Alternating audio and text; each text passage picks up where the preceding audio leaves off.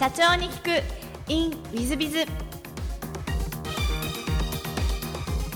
ィズビズの新谷です。先週の続きをお聞きください。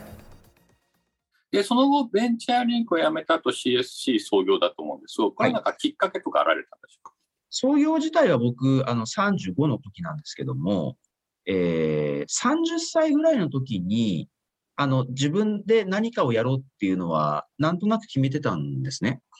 あの、もともとその僕、その、福島県南相馬市出身で、まあ今でも、あの、ちょこちょこ帰るんですけど、やっぱシャッター街多いんですよ。で、その、まあお店が元気ない、商店街が元気ないっていうのを、まあ子供の頃からずっと考えてて、その町おこしとか地域活性化っていうところがもともとやりたかったんですよね、もともとは。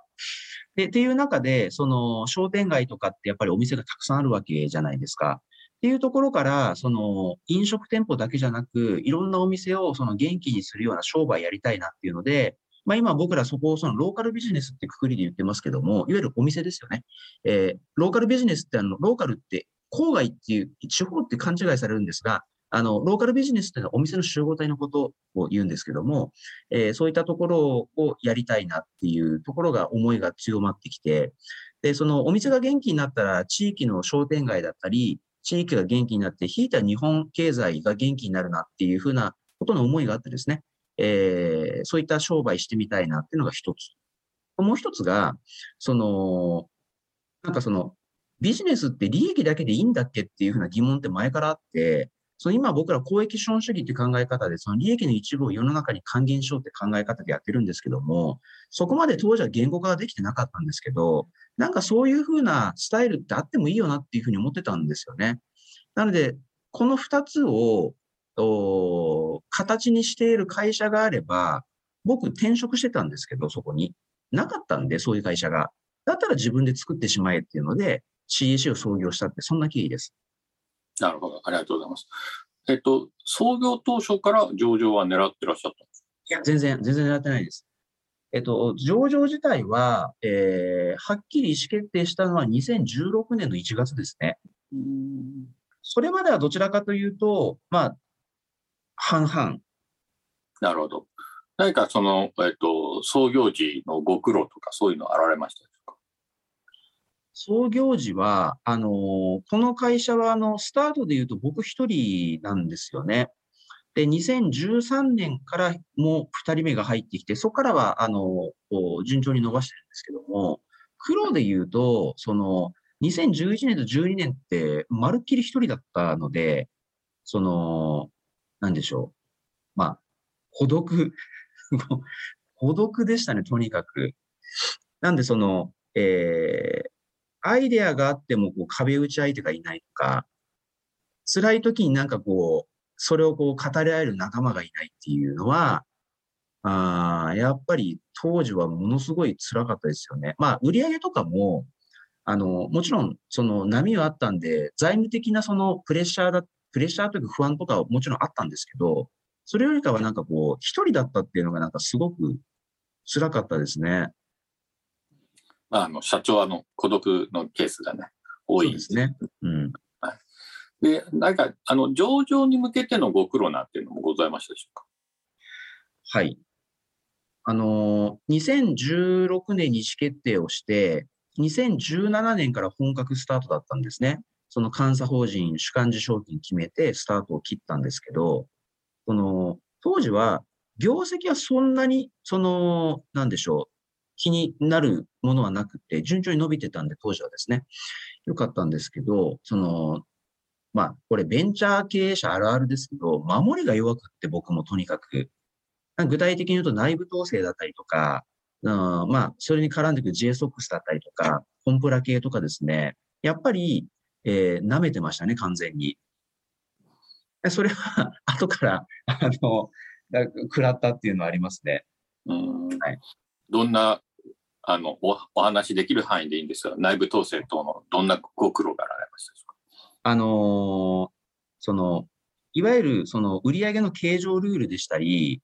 あのー、あとは、例えばその、えー、まあそれは例えばコロナ禍のような、その世の中がこう、ものすごいその動きがあるときに、うちもですね、クライアントの休業対応とか減免対応っていうのをしてたので、やっぱりそこら辺でこう、えー、中のその内部統制っていうところがですね、その、当時は盤石とはなかなか言い切れないところもあったんで、やっぱり乱れがちなんですよね。まあ、最後は大丈夫でしたけども、そういったところが、本来で言うと数年前からこう、しっかり、えー、整えていけば、そんなには苦労しなかったんだろうなというふうに思ってます。なるほど。で、まあ、昨年上場したんですが、コロナの影響はほとんどなかったんですか？いや、えっ、ー、とですね、多分うち、世の中で相当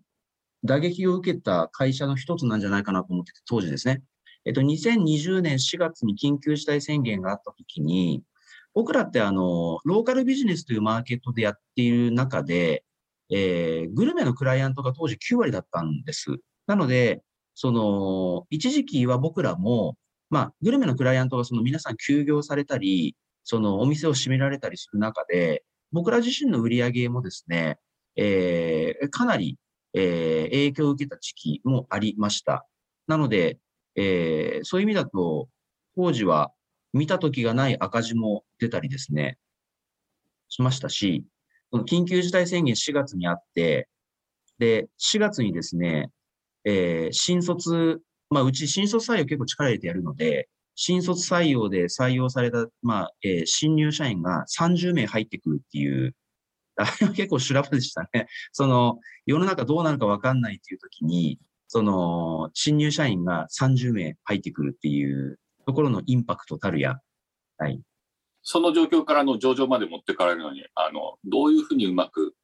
持ってこられたか、お教えいただけたらなと思うんですけど。はい。はい、えっとですね、あのー、大きく二つあってですね、一つは、その前、コロナが起きる前から、ビューティー業界には少しずつ参入してたんですね。ただ、そのグルメの方が業績伸びてたので、そのビューティー業界を伸ばすというよりかは、グルメ業界でそのど順調に伸びてたんで、そっちの方にリソースをどんどん割いてたんです。で、コロナが起きた時に、そのビューティー業界の研究開発は当時はしてはいたので、業界のその課題感でしたり、その求めるニーズに対するソリューションっていうところは、ここははっきり見えてたんですよね。なので、その当時そのコロナであっても、グルメほどは影響を受けてないビューティーに、えー、会社のリソースをほとんど振り切ってですね、で、えー、急遽、そのソリューションを作り上げて、で、えー、開拓をしてっていうふうなことをやったっていうのが一つです。あとは、あの、えっと、2015年からマーケティングサースとして、その、えー、シーモっていうマーケティングサースを提供していて、えー、グルメ業界メインで展開してたんですよね。でこれも、その、グルメ業界がコロナで打撃を受けたので、そのビューティー業界用のシーモというのを開発をしてですね、えー、それをそのビューティー業界に、えー、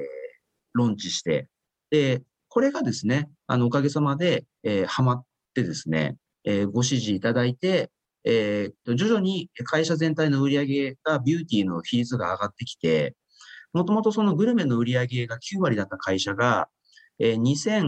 2021年9月期ですね、に関して言うと、えー、ビューティーが半分超えてきたっていうですね、そんな形になって、えー、なので、その売上で言うとあの横ばいに見えるんですけど、うちのあのコロナ以降の売上っていうのは、ただ売上の中身がだいぶ変わってきてるんですよね。っていうのは、あの、今みたいなあことがあったっていう。じゃあ、素晴らしいですね。えっと、そうしましたらですね、あの、ぜひ、御社の事業内容をですね、宣伝があったらちょっとご説明いただけたらなと思います。はい、ありがとうございます。えー、っとですね、僕らは、えー、大きくですね、えー、シーモという SARS の事業と C プラスという、こちらはそのデジタルマーケに特化したコンサル事業ですね。これを大きく2つやってます。で、あのー、これをその取り組んでいる背景をお伝えすると、ローカルビジネスってあのー、ですね、その課題の一つが利益率低いんですね。で、これなぜかというと、ローカルビジネスってその店舗が、えー、乱立しやすいので、その劣等者化しやすいんです。これ飲食とかイメージしやすいんですけども、お金が多少あれば誰でも出店できちゃうので、やっぱり劣等者化しやすいんですよね。で、その、えー、本来お店っていうのは、えー、自店舗でそれぞれ独自性だったり特徴ってお持ちなんですけども、お店が多すぎるんで、消費者にそれが伝わらないんですよね。なので、消費者側からすると、どれでも同じお店であれば安い方に流れてしまうっていう。なので、利益率がなかなか上がらないという課題が、えー、ローカルビジネスにはあります。なので、あの、本来で言うと、ローカルビジネスこそですね、えー、マーケティングを強化して、自店舗の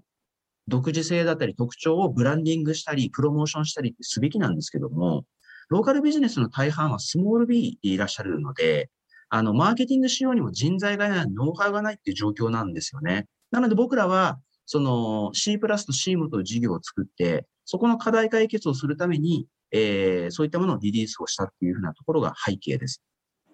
で、あの、よくその C プラスっていうコンサル事業っていうのをなんでやってんのって話もいただくんですけども、C プラスというのは、コンサルなので、その、クライアントと結構深い関わりをするんですね。で、その中で、その、収益改善までのノウハウというのをどんどん作り上げていって、そこのノウハウだったりデータっていうのを CM の要件定義にフィードバックするっていうふうなところが僕らの特徴の一つなんですね。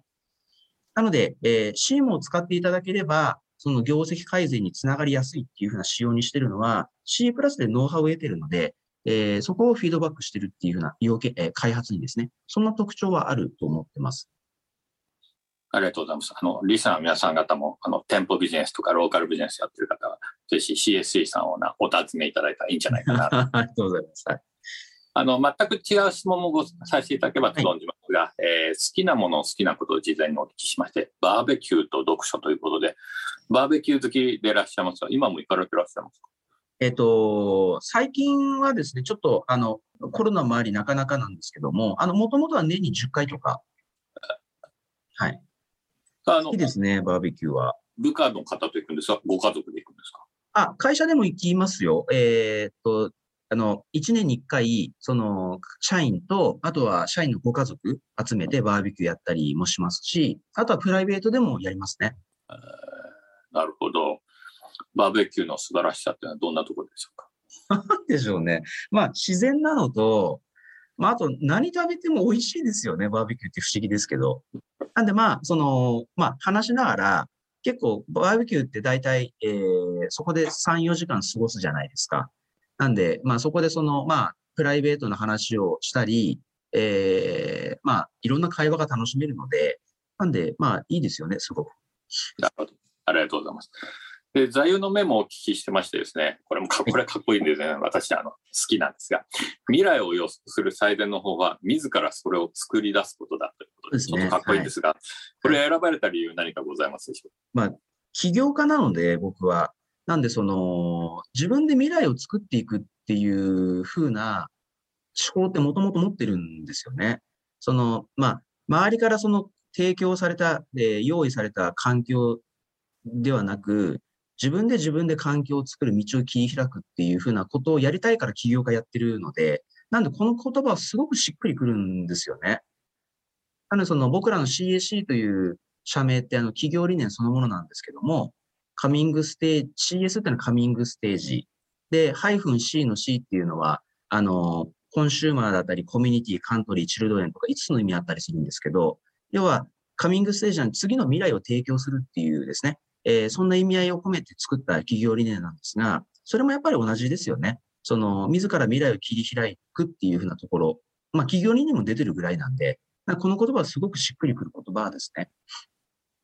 ありがとうございます。えっ、ー、と、最後のご質問なんですが、この番組、経営者向け、全国の社長様向け、もしくはこれから起業する方向けの番組でございまして、はい、もしよろしければ、社長の成功の秘訣をお教えいただけたらと存じます。はい。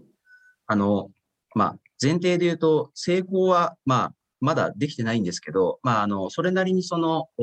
今、えー、10年間ぐらい経営できているっていうところの前提でお話をするとですね、その、僕はやっぱり人を頼ることかなというふうに思ってて、僕自身の能力って客観的に見たときにこれぐらいだなっていうのはなんとなく自分でわかるんですけど、その僕以上に優秀な世の中に人ってたくさんいるなっていうふうに思ってるんですね。で、僕自身はそういった人間であり、かつ、その、人を引っ張っていく、いけるタイプでもなかったりする、ないので、あの、これあの、よく社内では話すんですけど、その、うちの役員とですね、2013年ぐらいに一緒にご飯食べてる時に、ふと疑問があったんで聞いてみたんですね。あの、要は、僕ってカリスマ性あるって聞いた時があって、その時にですね。で、ないですねって言われたんです。で、その時にすごく腹落ちして、そうだよなっていう、その、やっぱ俺ってカリスマ性ないよなっていうふうに思って、で、その時に考えたのは、とにかく、その優秀な人たちが活躍できる、要は優秀な人たちがその思いっきり力を発揮できる環境づくりっていうのを自分は徹底しようっていうふうに決めたんです、その時に。引っ張れないんで、自分では。なんで、えー優秀な人たちが、えーいて、その人たちにとにかく頼りまくるっていうですね。まあ、言葉は悪く言うと他力本願だったりするかもしれないんですけども、そういったところが、あの、なんか僕が常に気をつけてるところですかね。なるほど。ありがとうございます。今風な感じの逆にカリスマ経営者という感じがして、本当にありがとうございます。えー、リスナーの皆さんも本日はお忙しい中お聞きいただきまして誠にありがとうございました。ぜひ皆さんのご参考にしていただければと存じます。えー、杉原社長様、本日はどうもありがとうございました。ありがとうございました。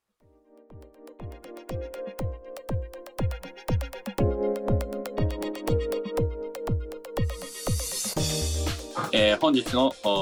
社長に聞くインウィズビズは、えー CSC の杉原社長様、私の後輩に当たられる方がいらっしゃいますね。素晴らしいですね。私の後輩はどんどん今上場していってて、えー私、先輩なんですが、後輩の方がみんな優秀で、本当に素晴らしいなと思うんですけども、中でもあの、コロナでね、完全に影響を及ぼされているのに、そのコロナの最中に上場まで持っていくのが、これはあの、やっぱりその、状況を見て、一気にシフトをできた。そのいわゆる飲食店から、えービューティー側、美容側に一気にシフトできて、売り上げをきちっと保つことができたというのは、まあ、大変マネジメント能力が多分高いんだろうなと。まあ、先を見る目ももちろん高いですし、その引っ張っていく力もカリスマないとおっしゃってらっしゃいましたが、あっちに行こうという力もあるし、そしてうまく部下の方々をうまく動かして、えーきちっと売り上げを保つということで、マネジメント能力も高いんだろうなと思わせる社長様でいらっしゃいました。ぜひこういったところはですね、私自身もあの真似をしたいなと思いますし、あの皆様方も真似できできたらいいんじゃないかなと思います。またあのコロナはだからといって、えーダメだっていうふうになるのは、えーやっぱりえー間違ってる、えーいけてる企業もいるんだということですので、諦めずにぜひ皆さん頑張っていただければと思います。えー本日の社長に聞くインウィズビューはここまで。また来週。3分コンサルティング。w i i z が社長の悩みを解決。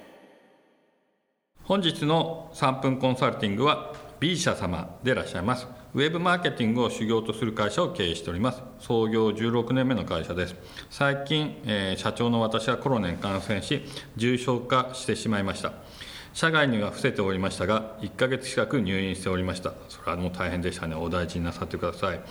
療養後に出社し管理部長に社内の様子を聞いたところナンバー2の常務や他の取締役2名は私の入院に動揺を隠せなかったようです。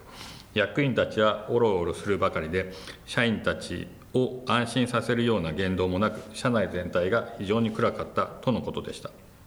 役員陣にはこういう時だからこそリーダーシップを発揮してほしかったのですがそうなっていきませんでした、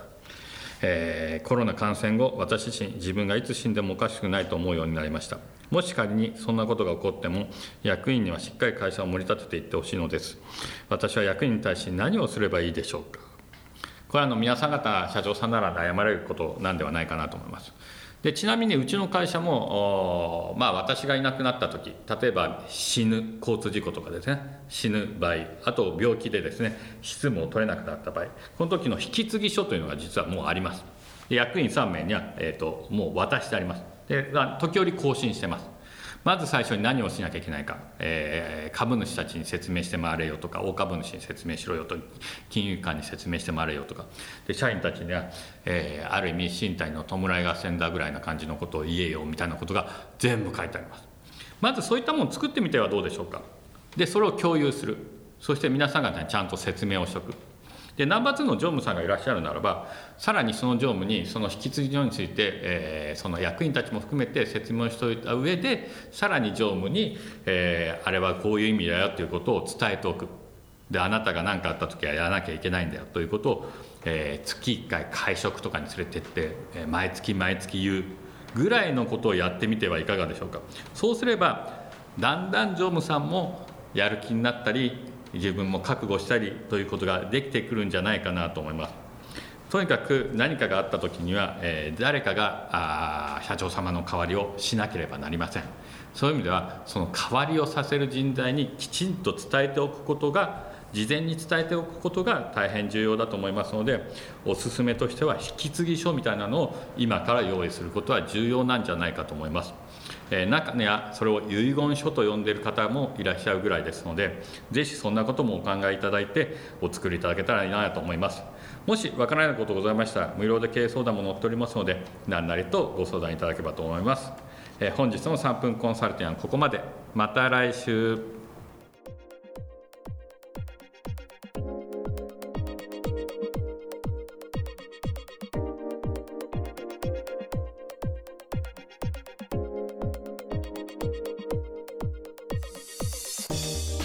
本日も社長に聞く in WizBiz をお聞きくださり誠にありがとうございました、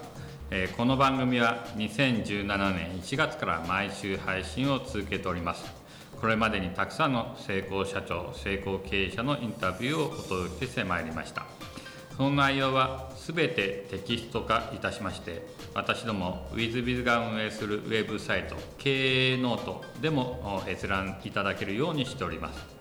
音声だけでなく文字で読み返すことで新たな発見や気づきがあり皆様の会社経営に役立つヒントがきっと見つかるのではないかと思いまして、えー、サイトの方にもさせていただいてます。ぜひネット検索で経営ノートスペース社長インタビューと入力いただき経営ノートのサイトをご覧になっていただければというふうに思っております。